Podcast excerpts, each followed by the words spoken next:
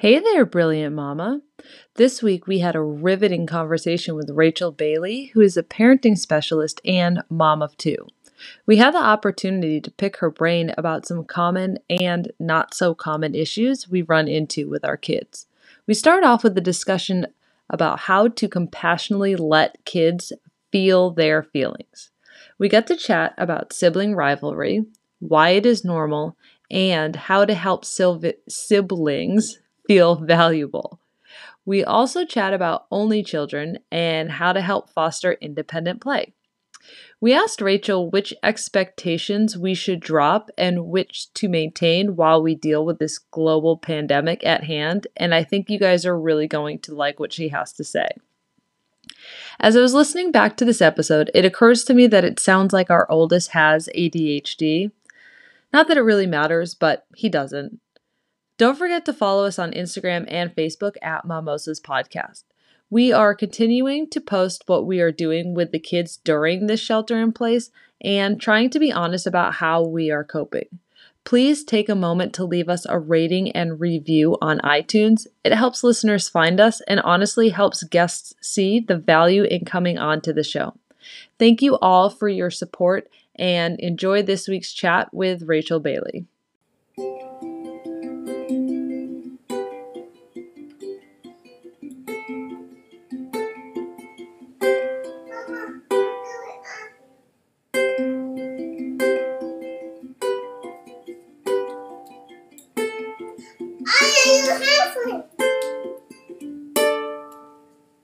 Welcome to Mimosas. Hope you have your friends and your drinks nearby. You're here with Kristen and Talia, and we're here to talk all things mom.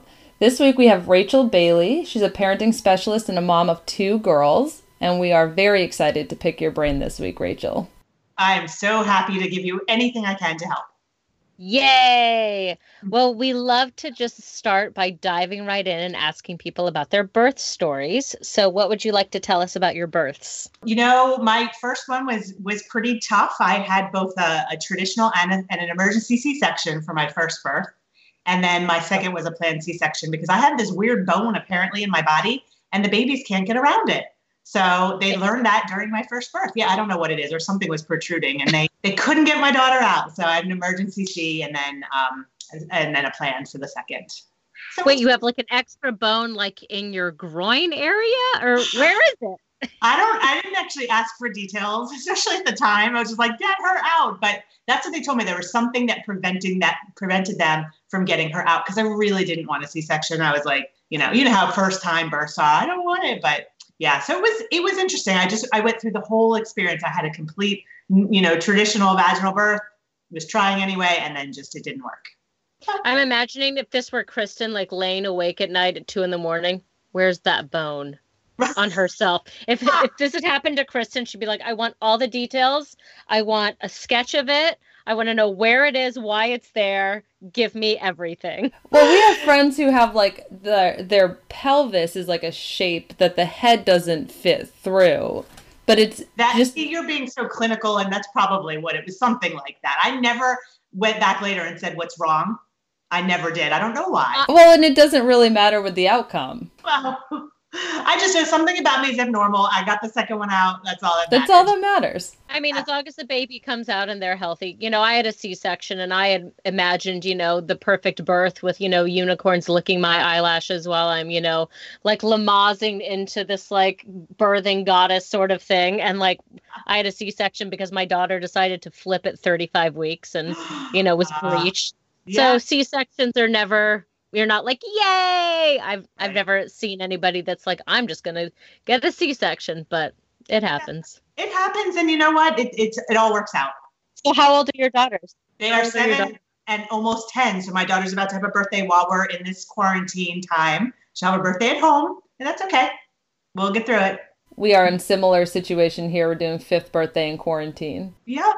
You know it's going to become something that we all talk about. Like did you have a birthday in quarantine and what did you do so it'll be part of their school. My daughter just missed the window. Like we, our last day of school was Friday, and her birthday party was on Saturday. And my husband and I were like, oh, should we still do it? And we had a couple people that canceled, and we were like, okay, okay, those people canceled. So it's just like a very small, intimate group with no touching. And exactly.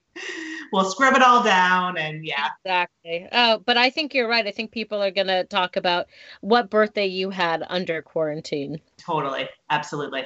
So tell us about your transition. Which was the hardest transition for you? Going from no kids to one or one kids to two? It was definitely no kids to one. I actually, um, at the time when I got pregnant, wasn't, we, it just happened. I mean, it was fine. We, it wasn't a bad thing, but I was actually working on my PhD and I wanted to become a neuropsychologist and had these plans. And um, we didn't really expect me to get pregnant that quickly. So I, it sort of derailed my life a little bit in such a, I mean, now in such a great way, but that was hard because I had, I had a vision for myself in the next five years and that is not the way it went.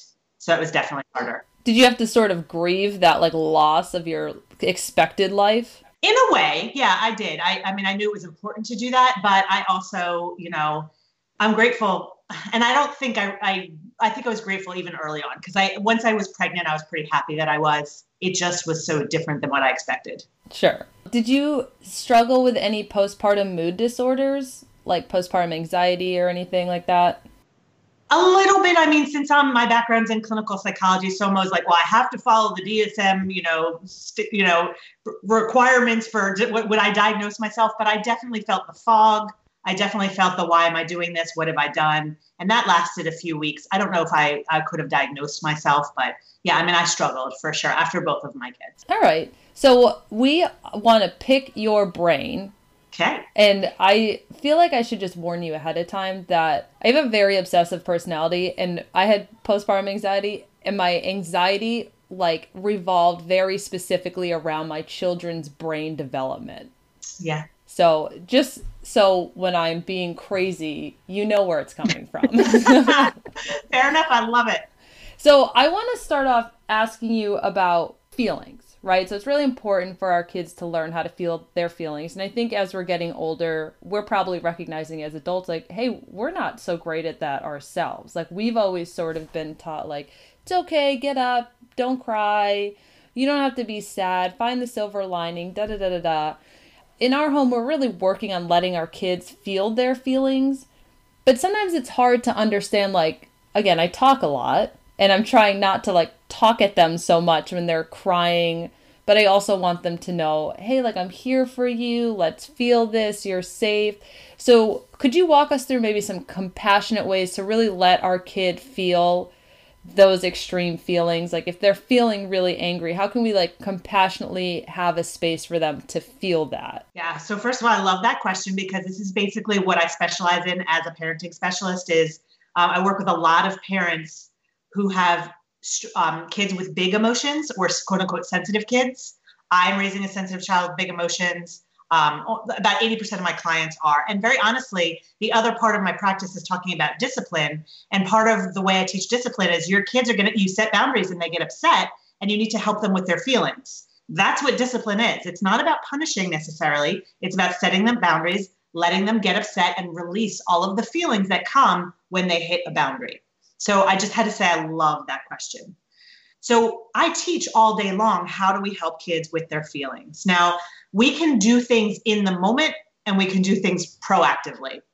So I'm a big believer that the more we do proactively, the better. But I want to tell you what I suggest is a compassionate response in both cases.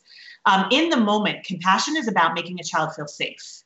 And it's going to vary what that looks like from child to child. For some people, like I have two daughters, one of my daughters wants me to hug her and love on her. My other daughter, if I walk within five feet of her, will say the meanest, nastiest things to me. And that's actually her coping mechanism. We could talk more about that if you want. But so you have to kind of think about what makes this child feel safe. And if you have multiple children, you have to think about what is it that makes that child feel safe. So that's really the biggest takeaway about in the moment and then not getting sucked in yourself. A lot of us get sucked in because we see emotions, like you said, it's bad and make it go away and make it stop. Oh my gosh. Well, then also when you have a kid, I mean, I have a student like that who gets upset and their first thing is to just, you know, shoot daggers at me. And it's hard as a person, especially as a mom or like, or a teacher, like somebody who cares about this person genuinely. It's hard not to be affected by that. Yeah. I mean, so that hurts exactly because you're a human being you're not a robot it does hurt but what and i don't want to say but and what really tends to help because i'm also a sensitive reactive person and i'm not great with feelings i didn't learn how to deal with them. One of the things when we understand what that is so i actually describe i have a phrase that i use for discomfort. Any uncomfortable feeling whether it's anger or frustration or overwhelm i call or any feeling i call it yuck and we have to understand that what human beings do when we're in yuck, the first and most common is we turn our yuck out on other people. So we're in yuck, mm. and it's almost like the brain tries to protect us by not taking any more on, and we turn it out on other people. So when you realize, oh, that's their yuck, it's not actually, you know, they're not, they're struggling to cope right now. And when we realize that mm. that's what it is, and not that they're trying to attack me, it's a little bit easier when we understand yuck and how to handle it. Totally. I mean, it took me a long time to figure that out with this one kiddo and like a coping mechanism for myself and for this person. Yes. To kind of be in the same space together. Yes. Absolutely. Okay, so kids who hit, right? They're kind mm-hmm. of past the toddler stage and I saw you work a lot with kids that have ADHD and helping them with discipline right? Mm-hmm. I, I, have a background as an ADHD coach, so I do have a lot of clients whose kids have ADHD. Okay, and my understanding is that with ADHD comes a lot of disinhibition. It's much harder for them to hit that stop sign that says, "Oh, I can't hit right now." Correct. So they don't have great impulse control or emotional regulation. And so what is something you can do if you have a kid who now you're hitting that six seven range they're still hitting it's not really age typical anymore mm-hmm. how can you help them how can you help them with that? They're still having Great big emotions. That's okay. But also hitting isn't okay. So how can you help them navigate that? That's a great question. And that actually leads to what I was saying about the proactive piece. So what we do in the moment is really on us to support them, make them feel safe and stay regulated ourselves. When we have kids who are hitting and really and and and putting their yuck out, which is not appropriate, we have to teach them proactively better coping skills and we have to teach them not only um, what how we have to teach them how to recognize their own yuck. And i actually teach parents to teach their kids to name their yuck give it a specific name. And we're teaching kids that when you feel this feeling like let's say a child names it like the angry alligators. When you feel the angry alligators you have control over what you do next. And we teach them a coping mechanism. For a child that's hitting i have to be honest i would never recommend like deep breathing or try to calm yourself down because they have too much energy inside. And so I always teach kids with a lot of energy to um, use their body to release that yuck, but not with hitting. We do it. There's I there's so many strategies they can use. They can um, rip paper. They can draw really hard with a crayon. They can do wall push-ups. They can, if kids are in school, I say press as hard as you can on the desk. Like make that desk go to the classroom below you as hard as you can. So we teach them to sense their their yuck name their yuck and then do a new behavior. But this is the most important, and I, I will stop after this, but this is the most important piece. We must, must, must practice in between times of yuck. Because mm-hmm. once a brain goes into fight or flight, which is really what yuck is, our brain has sensed a threat, we're in fight or flight. Once we're in yuck, we default to what has the strongest neural connection, which is basically the biggest muscle memory. So if your child has hit because they're six or seven, like, you know, 70, 80 times, and you teach them this new strategy like 10 times which seems like a lot it's still the other the other strategy is more natural to them and it's more their instinct. So we need to actually practice. So it's a quick summary of what we do proactively for kids who are not handling their yuck in a healthy way. Okay so here's That's great. what i struggle with because i have read this and i love it. I've never heard the naming. This is so fun. I can't wait yeah to that's do my that. name. I, I can't wait to do that. That sounds really fun. Where are you introducing this? Like okay, so we want to be out of the moment. And I feel like with my kids, I'll say, okay, yay, let's do a fun new game. We're learning coping mechanisms. And they're like, fart off, mom. Like, I'm not interested in this at all. So, what are some techniques that parents can use when they're like, okay, I've learned this new skill and I'm going to teach my kids? And then their kids are like, absolutely no, thank you. I will give you two that will help in that situation. Number one is tell them that you are working on your coping skills and have them be your coach versus you be their coach. Kids love to tell us what to do, and they love to remind us that we should be practicing. So if you actually say, "Hey, either either have them coach you, or the other thing," and this is not my second tip, this goes with the first one, is do it as a family, so that one child is not singled out, but do it as a family, and then practice it as a family at the dinner table or whatever you know, wherever whatever time you're all together. So either have them coach you or do it all as a family. The other tip I have when you have resistant kids, because that's basically what I work with is parents of resistant kids, is if they will do nothing, have them overhear you practicing. That's better than nothing. If they overhear you, that actually can help their brain start to recognize this pattern that we're trying to teach them. And does that look like like I'm in the other room with my husband role playing mm-hmm. and they're like, "Oh, what's mom and dad doing up in there?" Or it's more like when I'm in the moment and I'm remembering this is not an emergency and I'm saying it out loud. Take a breath. This is not an emergency. All of the above. So I actually teach parents lots of different ways to practice. So it could be that you're role playing with your husband, it could be that you're doing it in the moment, it could be that you're watching a TV show and you're like, "Hey, I don't like how they handled their yuck. I think they could have done this." Or asking your child, what do you think they could have done? It could be you talking about a friend and saying, hey, my friend has a son who's struggling. I'm not sure what to tell her, what to do. What do you think? So there are lots of ways to incorporate this into life that aren't in the moment. And each of those things strengthens that neural connection. That makes a lot of sense. Okay, so I'm going to bring us to a topic that I know everyone cares about okay. sibling rivalry. Yes. Ugh. So we have been working really hard to keep sibling rivalry as like not not a thing. It's obviously going to be there, but just like kind of downplaying it. Um, but our oldest does have disinhibition, so it's very hard. He doesn't have a stop sign. So how can we support the younger kid in that situation? You know, like okay, we recognize that the older kid really has no control over it. He's not trying to be mean. He's not trying to be harmful, but but you know, the younger kid is really in a state of high alert. Yes. All the time. So what are some ways to support that younger child? I'm so glad you asked that because whenever I work with the parent, most parents come to me when they're worried about the sort of quote unquote high maintenance child mm-hmm. and they're not thinking about the other child.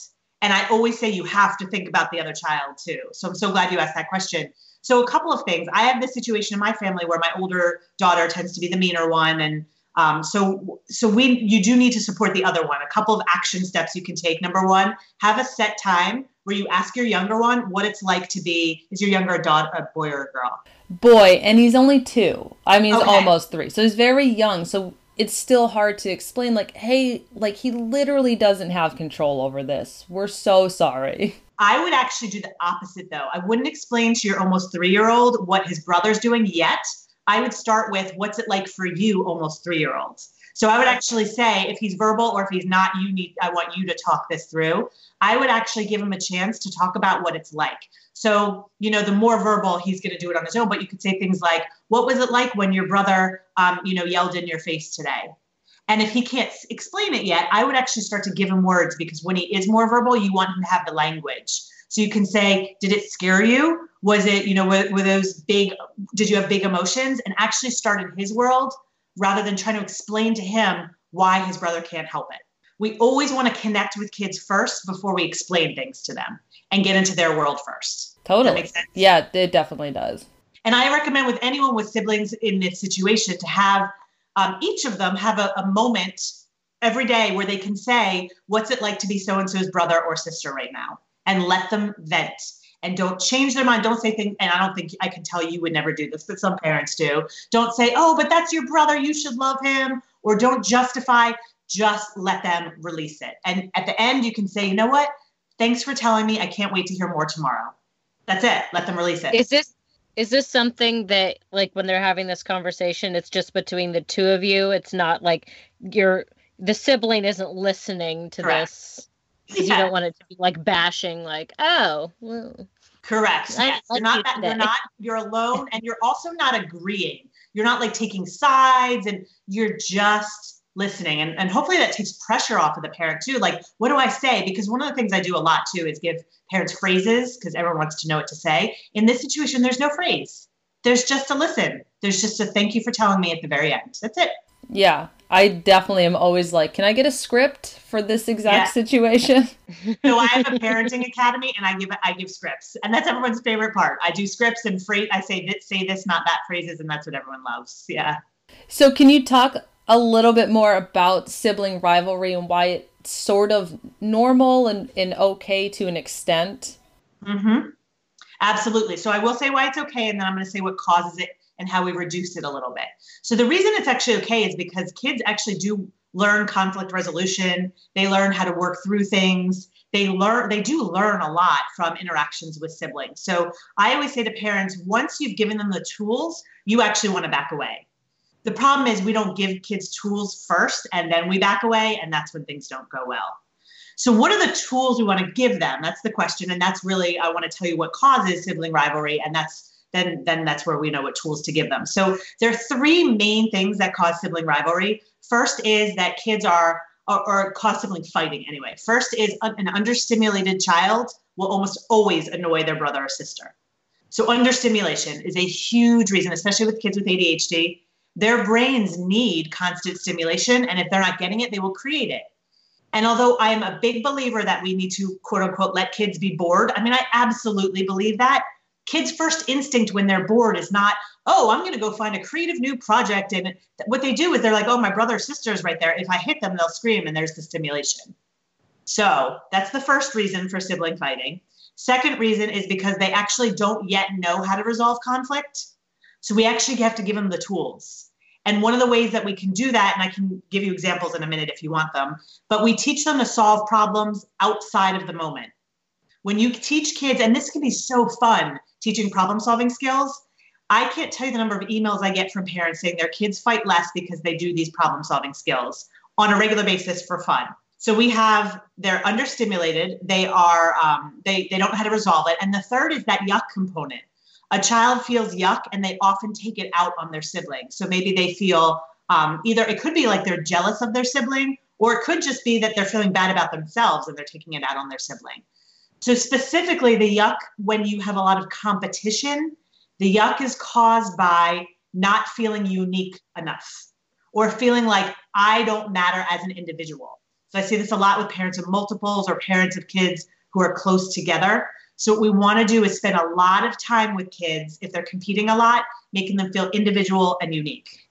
So, it was a long answer. I can go into any of that more, but I wanted to give you the three main areas. I'm curious about the individual and unique aspect of it. Like, yes. because my kids are close in age. And this doesn't yes. have to be a, a therapy session just for me. So, Talia, feel free to jump in whenever you want. I mean, I have an own. I'm, I have one, so, but it is very interesting. Well, and there's a lot to be asked about only children, too. Uh, yes. So I'll let you take over soon. So the unique the unique part is because we've again trying not to foster a house of competition. Also, just by nature, I am very competitive, as is my husband. So I think by nature, our kids are probably just a little bit competitive anyway. How do we foster that uniqueness?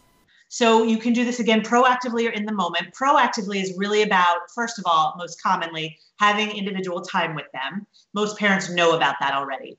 But there are also ways that you can do this, just having a unique ritual with each of them. Maybe it's a secret handshake or a, you know, one of your children likes to hear their birth story or just something that you have between them that they, it has nothing to do with their sibling and something you do on a regular basis um, really fostering what they bring to the table. You know, asking them their opinion about something. If you have a child who likes to build Legos, just say, "Hey, I have to build this." Um, this drawer. Can you help me? Because i know you like to build legos like seeing them as individuals. And the more you have i call these deposits. The more you do these deposits proactively then when they do inevitably compare and compete which they do they actually don't go into yuck. They're like hey i feel good about myself. Because jealousy and competition only happens when we're not feeling good about ourselves. When we're feeling full, we're not jealous of other people. So if you make these deposits proactively, that's that's the key. The other thing is in the moment is um, really stressing. Like let's say they're fighting over a cookie. When they're fighting over a cookie, it's not actually about the cookie. It's that they want to feel like they're getting what they need, and their brother or sister isn't more important. So if they say, "I want um, you gave him a bigger cookie. I would look at them and look at him and say, Are you telling me you want another cookie? Because I want to make sure to give you what you want. And if they say, Well, I want more than my brother has, I would say something like, "Well, what would you do if your brother would here weren't here? How much would you want?" Because I'm always going to make sure you get what you need, regardless of what's going on with your brother. I love Does that. that make sense? Yeah, totally. Because that's something we're running into is like everything the same. I need the same, and you know we're trying not to lecture too much, but we do, and we're very like same doesn't mean fair. And he's like, I'm four. I don't care what you're saying right now. That's the thing. And so that if we go back to before, we have to connect first before we teach these lessons to like if we say, you know what, it is hard when you you want the same size as your brother because you love that cookie and it's so good. You always want to start there because if we don't do that, they tune out our lessons. They're so focused on no one gets me that they tend to tune out the lessons. I mean, I do the same thing. I'll like hear my husband going into lecture and I'm like, I am checked out. Or I'll do it to myself. I'll start lecturing and I'm like, what am I even saying right now? I'm not even listening. Totally, exactly. Okay, so let's do some only child brain picking real quick here. Go for it. Okay, so my daughter is a fresh 5 She Uh-huh. just turned five. And uh, there's two things that I wanted to really pick your brain about. One is so she is at home with my husband normally Mhm. on a normal day, and I'm at work. And she, so now we're both at home, which she's like on cloud nine about. She's just so excited to have everyone.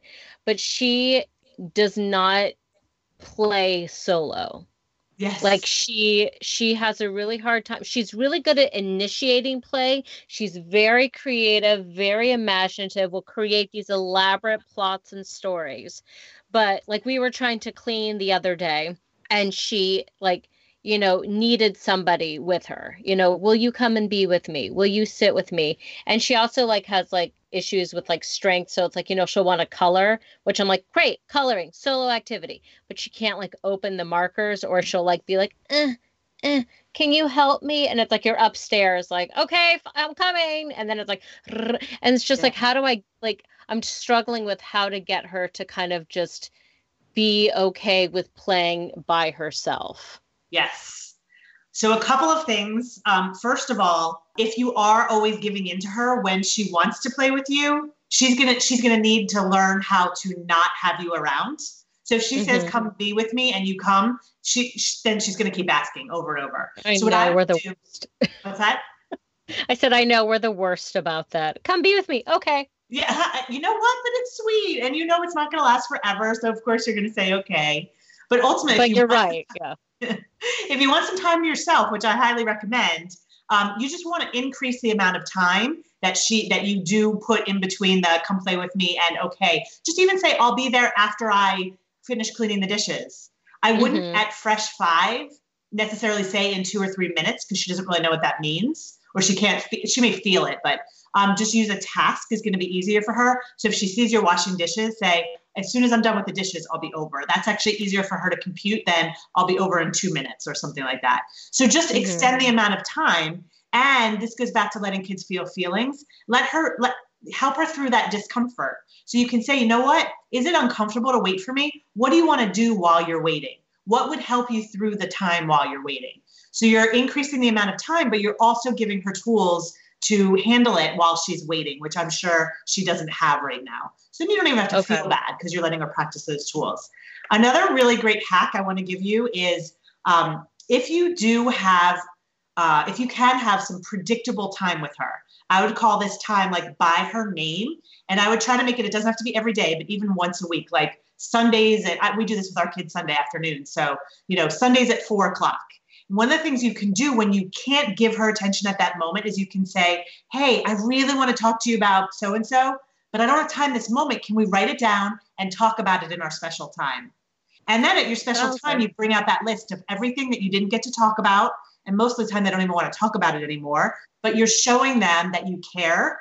When you when your kids have that predictable time they're less clingy because they know it's coming so that's another Okay. hack for only children is or any actually any not just only children any child is that when you give them that predictable time they will be able to be by themselves longer because they know they're getting you at a certain time so those are my two Okay. tips off the top of my head Great. So then on that note, so she does love to play with but she'll play with specific people. So my in-laws are very present in her life. Poppy and Mimi. She is obsessed with my father in law. They're like BFFs.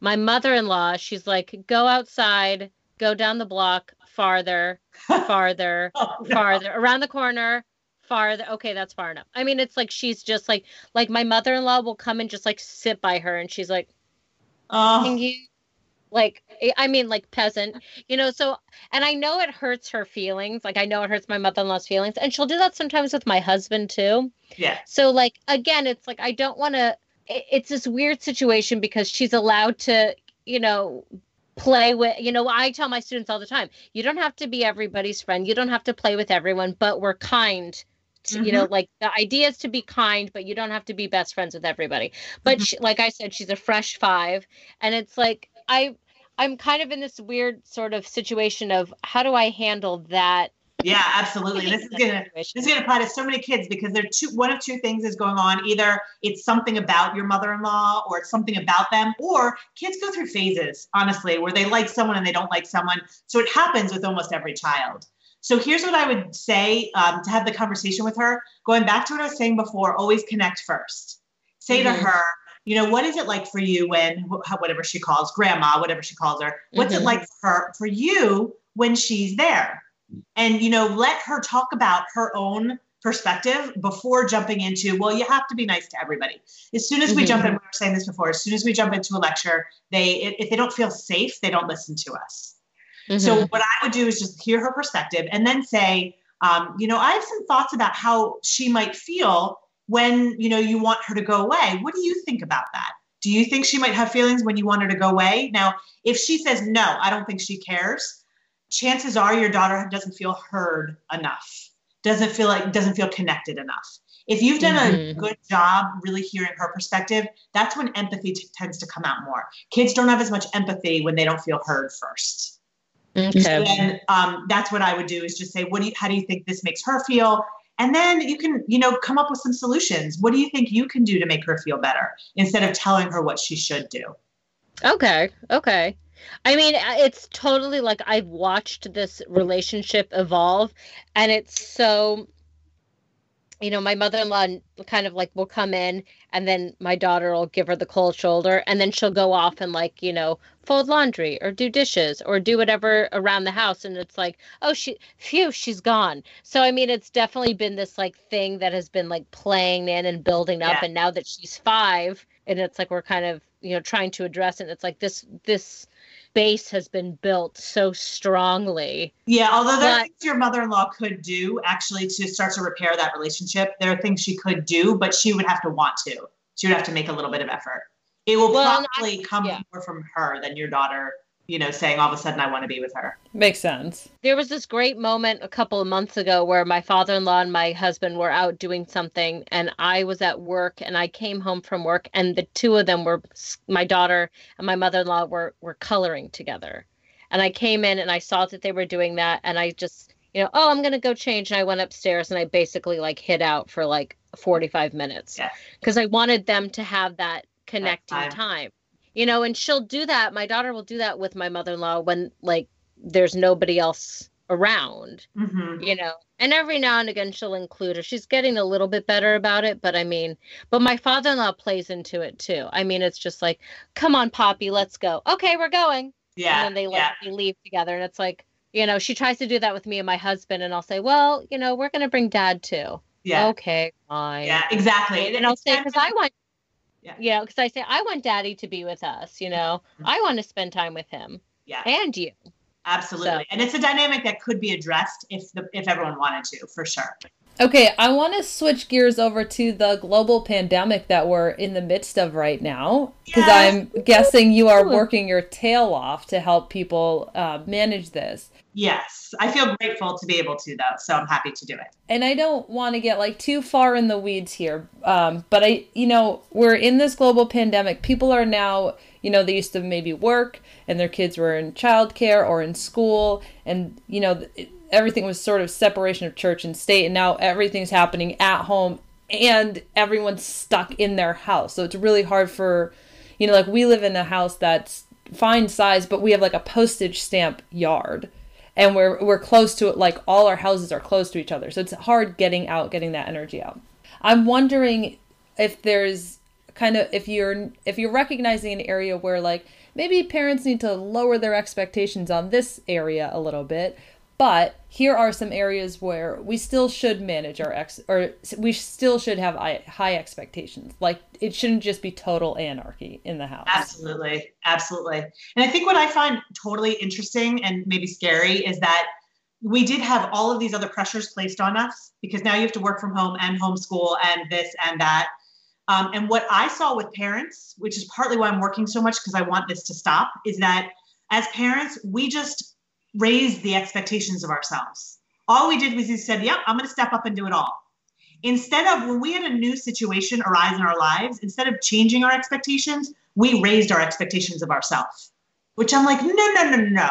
We actually have to shift them. And if your kids are home now, you're not going to be able to get as much done, or you're going to have to put firmer boundaries on your kids. Like, you can't you can't add more variables and just expect everything to run smoothly. You do have to change your expectations. And I keep saying this over and over, and I hope people are hearing me. Changing your expectations doesn't mean lowering them, it means making them more realistic.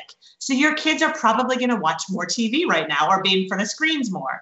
Your kids are probably going to be, you know, doing things that maybe you wouldn't have let them do before. Maybe they're snacking a little bit more. Maybe they're we have to give ourselves a break. We absolutely have to in a lot of areas. Screen time, I think, is one of them. Um, you know, a lot of people just need to get stuff done, and it's okay if our kids are in front of screens. What I'm actually suggesting to parents right now is instead of saying before, we might have said, you can be on screens for two hours a day. Instead, what I'm having them do is say, make sure that you're having a very clear non screen time. So, for at least three hours of the day, no one is on screens and you're spending time together as a family. But the other ones, don't worry about it so much. Just focus now on the non screen time and what are you doing during that time. So, again, that's an expectation shift. And really, it's still teaching kids that screen, we're not going to be on screens all the time. We need to uh, be able to do other things in our lives, but you can be on it a little bit more right now. And when things go back to normal, we'll revisit that. So, that's just one example of what I mean by changing our expectations. Yeah, that totally makes sense. Okay, so we're we're sort of changing our expectations. That really makes sense. Can you talk a little bit about parenting? We're a lot of us are probably parenting a bit from a place of fear right now. We're kind of like, what in the world is going on here? And you know, I I am again, I said this earlier, a very anxious person, and I do not want that for my kids. Like biologically, they're going to be prone to it, but I don't want to be putting my anxieties on them. So I try really hard not to be doing a ton of like, stay away from that dog, it might bite you, or like things that are like my own anxieties. What are some ways that parenting from fear and sort of stopping your kids from exploring, you know, don't climb on that couch, you'll break your neck. What are some of the downsides to doing that, vice letting them just fall and figure it out if it's not a huge safety risk?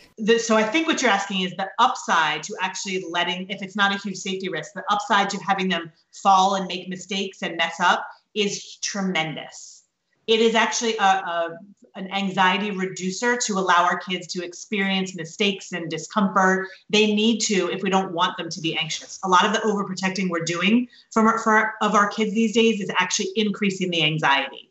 And I, I can tell you, I speak in schools all year long, and usually within the first two or three months of schools, I'm asked to come already to speak about kids with anxiety, and there's so much of it because to your point earlier, I think you said this in the very beginning, we didn't learn how to handle our feelings so when our kids have a feeling like I messed up or I'm disappointed or I'm frustrated, we go in and we save them.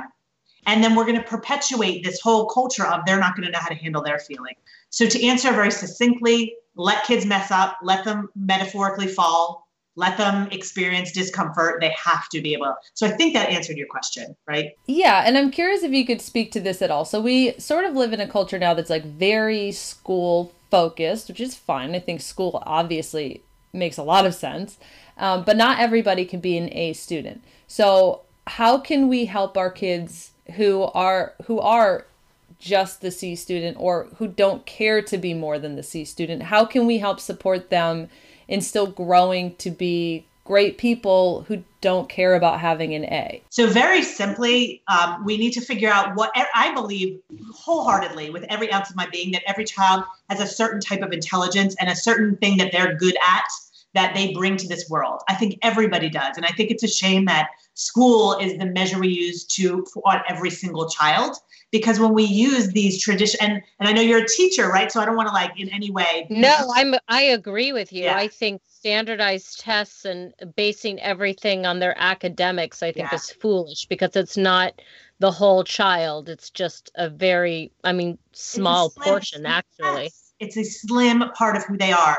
And I think as parents, we have a unique and important opportunity to help our kids figure out who do they are and what who they are and what do you have to contribute to this world and help them, um, you know, recognize it and also believe enough in themselves. And one of the things that we can do to get our kids to believe in themselves, very honestly, is think about how we talk to them on a regular basis, how we treat them, not only when we agree with them, but when we don't agree with them.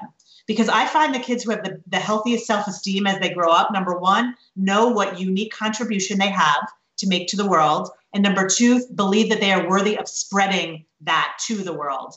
And that comes a lot, again, by how do we treat them? Do they believe they are worthy of respect? Because when we treat them like they're worthy of respect, even when they're doing things we don't like, they start to believe I am enough and I do need to contribute to this world in the way that I am meant to do it. Okay, so can you expand on the disagreeing? So, okay, our kids are doing something we disagree with, and we want to support them still and make them make sure they still feel loved just because we disagree. How can we do that? So it actually goes back to something I've said a few times now. Whenever we're disciplining, we are connecting, correcting, and helping them ha- handle their feelings. So let's say, let's go back to siblings. One child yells at their brother. Instead of saying, we don't do that, you can't yell, we say, you know what? I bet you yelled because your brother got too close to your toys and you didn't know how to handle it. So that's a connection. Then we say, in this house, we don't yell. So let's figure out another way to handle that so that your feelings can be heard too. Now, I will say this is a big part of discipline. Just you saying, let's figure out another way, is not all of a sudden going to make your child say, okay. What happens is they're still in this place of yuck, and you say, hating is not okay. We need to do something different. That's going to make them upset. That's what you want because then when they're upset, they're going to release all those feelings and you let them release all their feelings without getting sucked in. That's what discipline is. It's connecting and saying, You did this because, so they start to understand you're on their side. You get firm with them and say, We don't hit. We need to find another way. They don't like that. They get upset and they're allowed to release that upset in a healthy way while you're supporting them. That is ideal discipline in a way that improves kids' self esteem. So you're not engaging in the back and forth. I hit because blah blah blah. No, I I hit because this and this I get to hit because I was so mad. You just I hear you're mad. We don't hit. You're mad, we don't hit and you can even make your firm your voice firm in that point because you actually ultimately want them to release their yuck. So this is going to be with it's not going to be just sibling issues, but let's say they didn't put their shoes on when you asked or they're not brushing their teeth. Um, first of all, there's a whole other piece I didn't talk about, which is we need to teach our kids the tools to do those things because they're missing a lot of tools. But once they have the tools, you say, it is time to brush your teeth. It is time to put your shoes on. You get firm. Your voice gets firm. They don't like that. They get upset and you let them release that upset. You let them be upset and you support them in their feelings by basically not saying very much. What happens with yuck is they actually, yuck follows like this rainbow shaped curve. They're going to get more and more upset. They're going to reach a peak and they're going to come down. And when they come down, that's when they're actually going to do what they're supposed to do but you have to let them release that yuck to begin with.